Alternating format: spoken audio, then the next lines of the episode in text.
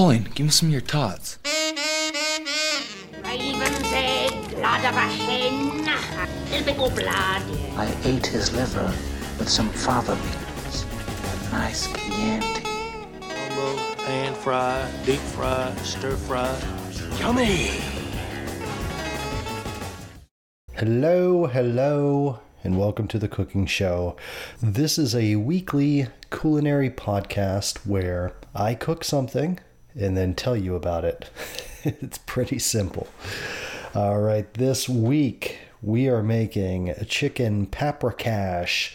And I'd said last week that, you know, I had a couple kind of back to back chicken recipes, and then after this one, we'll move on to something else. But we are in the chicken days of summer. You know, the chicken trees are filled with chickens.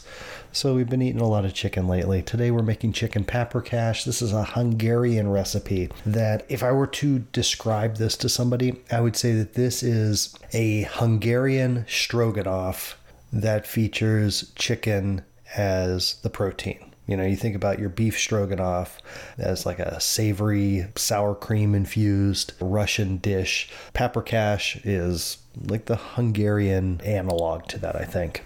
As per usual, the show notes will contain the straightforward recipe. Uh, there are no hard to find or hard to source ingredients. There are no special equipment that you will need for this recipe. So that's pretty simple. Uh, also, in the show notes, you'll have a link to the Imgur album, which will have a photographic, like step by step to making this recipe. I try real hard to make those nice pictures, and I think there's. Hmm, probably close to 20 up there for this recipe. So check that out if you want to see like what it's supposed to look like at this particular step in the recipe. Check out that Imgur album. So without further ado, let's move on. Chicken paprikash. Here are the ingredients we are using. Uh, for this one, four chicken legs and four chicken thighs. You can use a whole chicken and just break it down into bone in, skin on uh, parts, you know, chick, uh, breast, wings, thighs, legs, etc. The last couple recipes that I made were chicken breast recipes. So I had a number of legs and thighs because I process my own chickens, you know, so every chicken has all these parts. So I had legs and thighs available, and because this is kind of a a braise or like a slow cooker type of thing, the dark meat portions of the chicken work really well for that. So four chicken legs, four chicken thighs, bone in, skin on. Three tablespoons of olive oil, two yellow onions that you're going to dice. They don't have to be huge, but you also don't want them to be super small two medium sized yellow onions. Check the pictures, you'll see how big my onions were. Eight ounces of mushrooms sliced. Now, I had half a mind to go use fresh chanterelles for this because they are in season right now. If I go up in the woods, there's probably a million of them. But who knows when you're going to be making this? Who knows if you have access to chanterelles? You can use cremini, you can use white button mushrooms, you can use portobello, whatever. Eight ounces of mushrooms sliced, four cloves of garlic chopped, three tablespoons of paprika. Now, there's lots of different types of paprika. Obviously, making a Hungarian dish, you may want to, for authenticity's sake, stick with Hungarian paprika. But even within that umbrella, you have you have hot, you have sweet, you have smoked, whatever. However, you want this to taste, feel free to mix those three tablespoons of paprika, you know, whether it's a mix of sweet and hot, smoked and hot, smoked and sweet, whatever. I just used three tablespoons of sweet smoked paprika and turned out great, you know. Two cups of chicken stock or chicken broth, one cup of sour cream, two tablespoons of butter, three tablespoons of flour, and enough salt and pepper to season the chicken and to season the, the onions and the, the mushrooms whenever you're cooking those. All right. Now, we're going to start off by seasoning the chicken all over, salt and pepper, real easy. Put all of the olive oil into a heavy, large pan. If you have a large saute pan, if you have a large pan that you can use on the stove and then move directly into the oven, that would be great to minimize the amount of dishes that you're creating here. Heat the olive oil in the pan, medium high heat, and then brown all of the chicken on all sides. If your pan isn't big enough to accommodate all of the chicken, work in shifts. Put it in there. Each side will take roughly you know four to five minutes. Move it around, get it going, get a nice a nice sear, browning the outside, the skin, the exposed flesh or whatever, and then take that chicken off onto a platter, set it aside while we build up the rest of the sauce. Okay. At this point, whenever you've removed the chicken from the pan and your pan is hot, your pan is dirty, go preheat the oven to 300 degrees. Come back to your hot pan and add your diced onions to the pan. You want to move those onions around. I like to use a wooden spoon for this kind of thing. Keep moving them around. You want to just sweat the onions. You don't want to caramelize them. You don't want to brown them. You kind of just want them to be soft and translucent.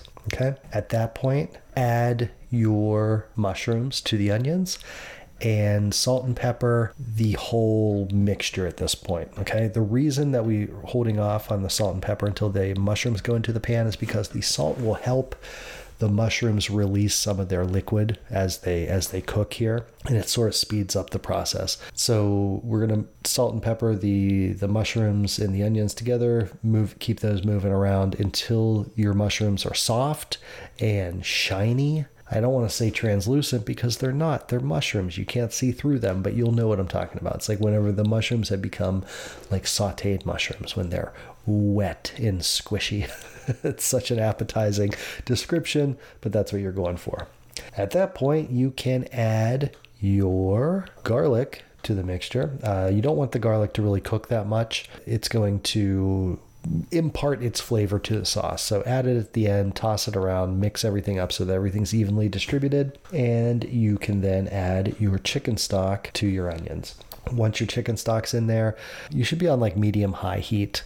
Uh, wait until that comes to like a lively simmer, you know, when it starts to boil a little bit. And then you can add all that paprika to the sauce, and then you're going to stir that, mix it through. It should incorporate fairly readily and easily uh, I want to avoid saying stir it until it dissolves because the paprika really won't dissolve. It will just sort of um, evenly distribute itself throughout the liquid. It's not like salt where it's going to dissolve and disappear and become bound up in the molecular structure of the of the sauce. It's just going to be evenly distributed there. At this point, you can reduce the heat on the stove top to medium to even medium low. You just want to kind of keep this at uh, barely a simmer or just hot. Okay. In a separate pan, we're going to make a roux from the butter and the flour, and this is going to be used to thicken the sauce. If you don't want to do this part, I mean, it's not difficult, but it's like you can eliminate this step by simply adding a tablespoon of cornstarch to the sour cream that we're going to add at the end of the recipe. The reason that I like to do the flour roux uh, step is because it feels a little bit more authentic to me than substituting cornstarch as a as a thickener. But in the separate pan, melt the butter on medium high heat, and when that butter is bubbling and and starting to threaten to brown a little bit, add the flour and stir that again, like using a wooden spoon, stir it so it's completely incorporated into the butter. And what you're really doing here is getting each particle of flour to be coated by the fat of the butter, but there are billions of particles of flour, so it's it's not super productive to explain it that way. So really you're just going to be moving that butter around. It's going to absorb a lot of that I'm sorry, move the flour around, it's going to absorb a lot of that butter and it'll start working as a like a fluid mass where it's all one it's all one material at this point. And you want to do that until it starts to take on a little bit of color, like a little bit of a, a, golden brown, blonde sort of color. I mean, you're literally making a blonde roux. Um, at that point, you can remove that from the heat and uh, slowly incorporate that into the sauce. Take that, that butter flour mixture with the, the wooden spoon, scrape it into the sauce, and then stir it to incorporate that into the sauce. That, as it cooks, will thicken the sauce and, and give it a nice texture. Okay. At this point, return the chicken to the pan of the sauce. Uh, you don't have to like stir it around or get the sauce all over it. The sauce is it will it will penetrate the chicken while you're while you're baking it and you're also going to be moving the chicken in and out of the sauce uh, at least one more time. so get the chicken back into the sauce, single layer preferably cover it, and then into the 300 degree oven for two hours. This will incorporate all the ingredients in the sauce, get them to all marry together, kind of meld together. It will finish cooking the chicken because you only browned it, you didn't cook it all the way through. And it will, like I said, it'll it'll allow the sauce to permeate the chicken and, and flavor that all the way through, as well as uh, severely tenderizing the chicken. You're using these well worked uh, chicken parts, the legs and the thighs.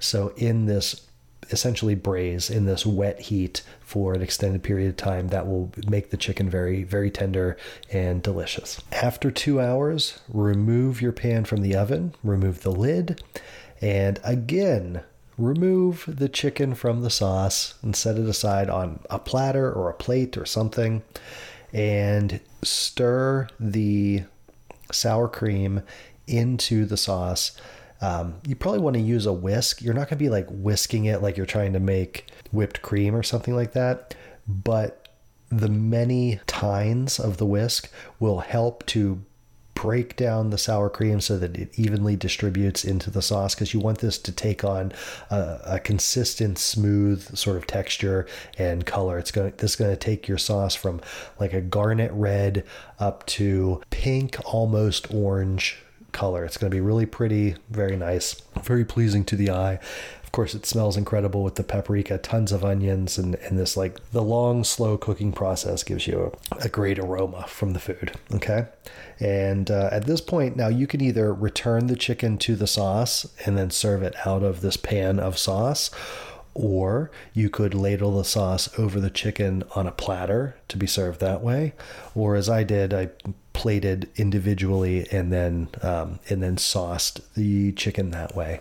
Um, but regardless, it's a fairly simple, big flavor. I mean, this is this is um, like concentrated paprika flavor, aroma, everything. Again, another recipe of inexpensive ingredients with a big flavor outcome. So I hope you enjoy this one. Chicken paprikash. Talk to you guys next week.